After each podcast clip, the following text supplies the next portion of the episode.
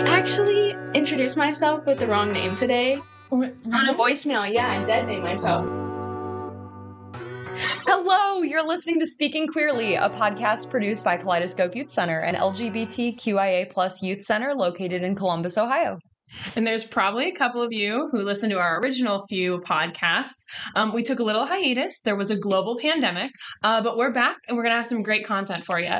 So, we're going to be exploring topics related to our community, as well as current events, uh, legislation, and anything else that you might be interested in hearing about. But before we get into that, let's introduce ourselves. My name is Lane. I use they, them pronouns, and I'm the Community Education and Research Manager at KYC. My name is Isaiah. I use he and they pronouns, and I am the Communication and Development Manager here at KYC. I'm Mallory. I use she, her pronouns, and I'm the Civic Engagement and Advocacy Manager for KYC. And I'm Daria. I use she, her pronouns, and I'm the Ohio GSA Network Manager. Now that we've had a chance to introduce ourselves, it makes sense that we introduce our organization, Kaleidoscope Youth Center.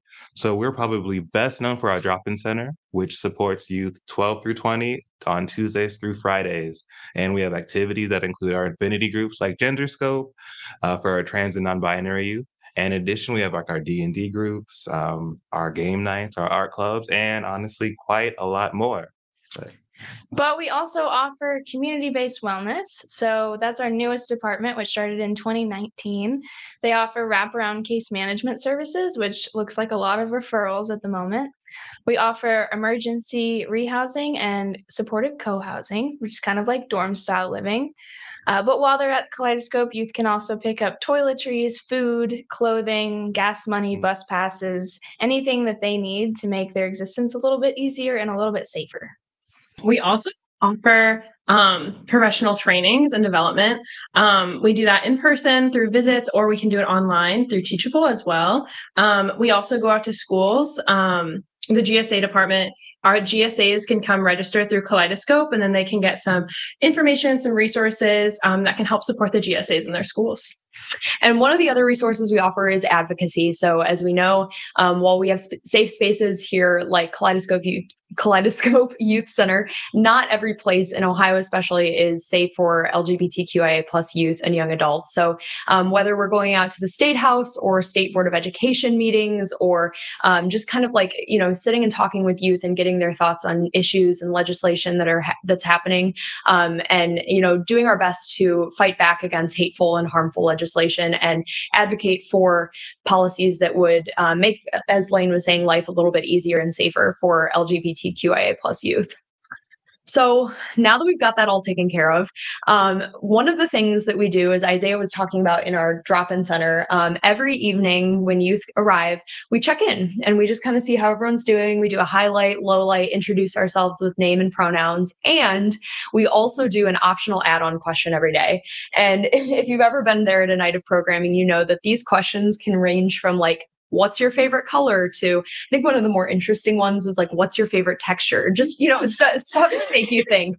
And um, whoever suggests the optional add-on question you see a little bit of their personality too but you also learn a lot about the youth and about staff too. So um, during each episode of the podcast um, we're also going to do an optional add-on question. And today's i figured since we're just starting this podcast off with the four of us um, I want to know if you weren't hosting this podcast and you had a podcast about something else that you could talk extensively about, what would that podcast be? What's a topic you could talk about for long enough to host a podcast? Daria, you go ahead. Um, easily, my cat. Um, specifically, my cat's name is Aristotle, and he's a Pisces. And I think I could do an entire podcast on how he is like so in- intensely a Pisces um, in the way that he acts. So probably that.